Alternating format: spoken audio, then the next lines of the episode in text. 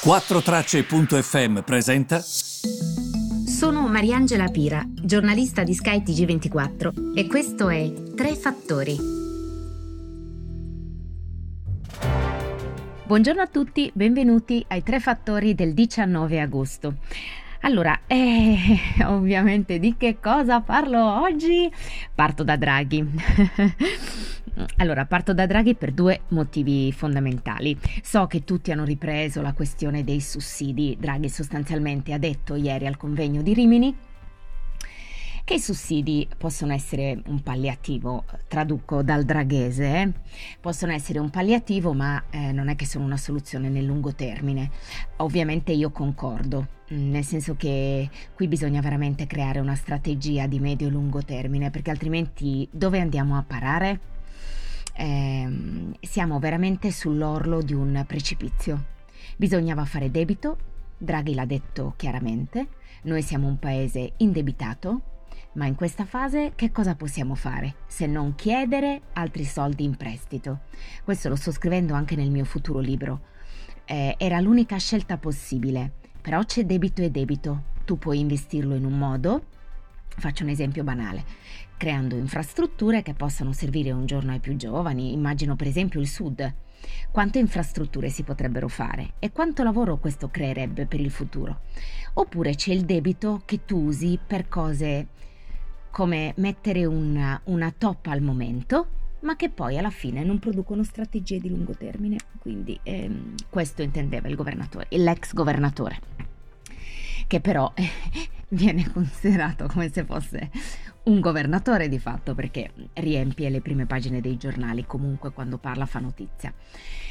Però mi volevo concentrare su due cose che ha detto Draghi. La prima, lo studio, l'istruzione non mi stancherò mai di dirlo.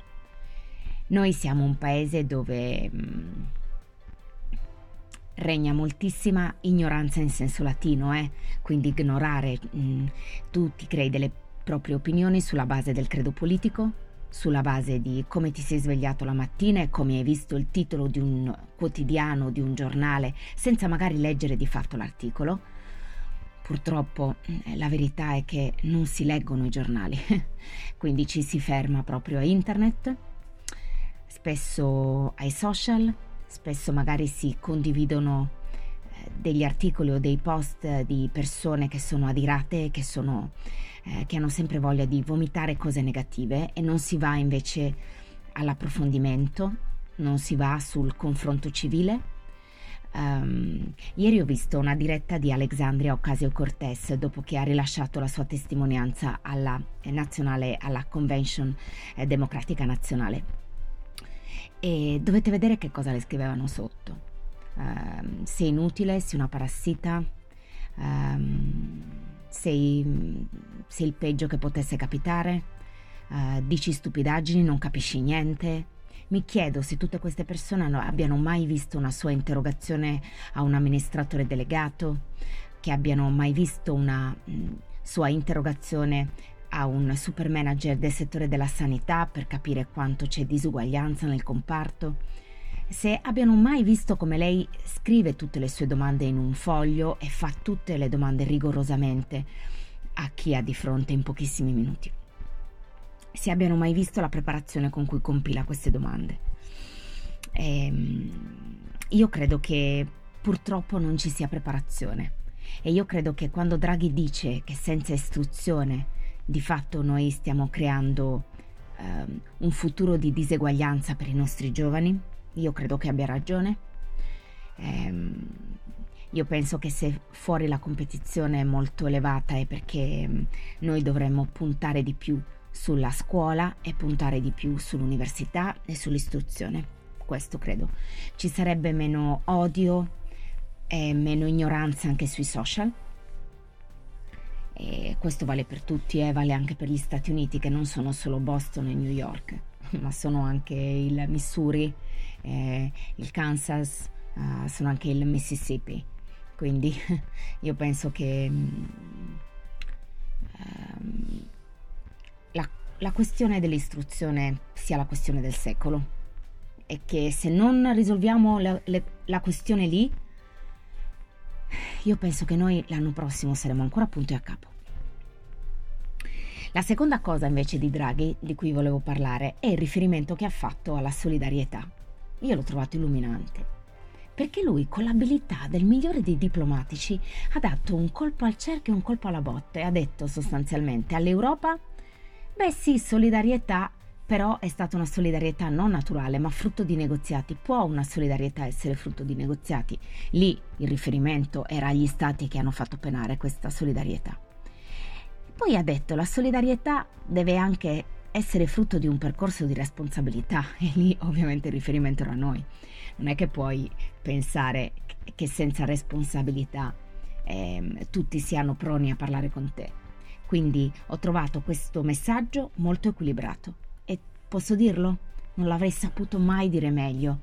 Ovvio che è Draghi, quindi chi è che potrebbe dire meglio? Mm, le cose rispetto a Draghi sono l'ultima delle ultime, però dico solo che essere così bravi nel dire che la solidarietà è solidarietà, quindi non è frutto di un negoziato, è solidarietà, da solidus, aggiungo io, che eh, comunque voleva dire proprio insieme si è più uniti, non ti faccio l'elemosina.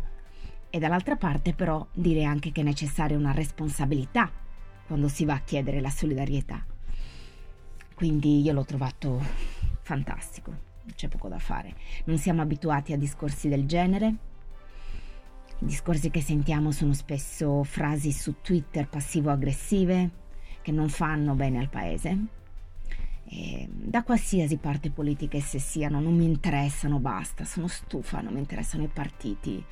Mm, e grazie a Dio, essendo figlia di Francesco Pira, essendomi completamente eh, eh, avendo studiato da me, essendomi sacrificata, avendo fatto tantissime albe nella mia vita, ehm, sono veramente molto tranquilla nel dirlo, che non mi interessa niente dei partiti politici, è proprio il discorso che deve essere eh, elevato.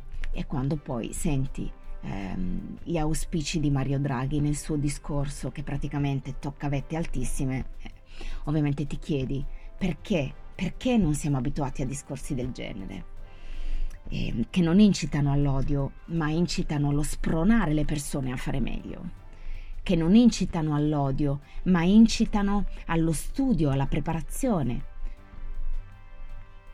Non siamo abituati, c'è poco da fare.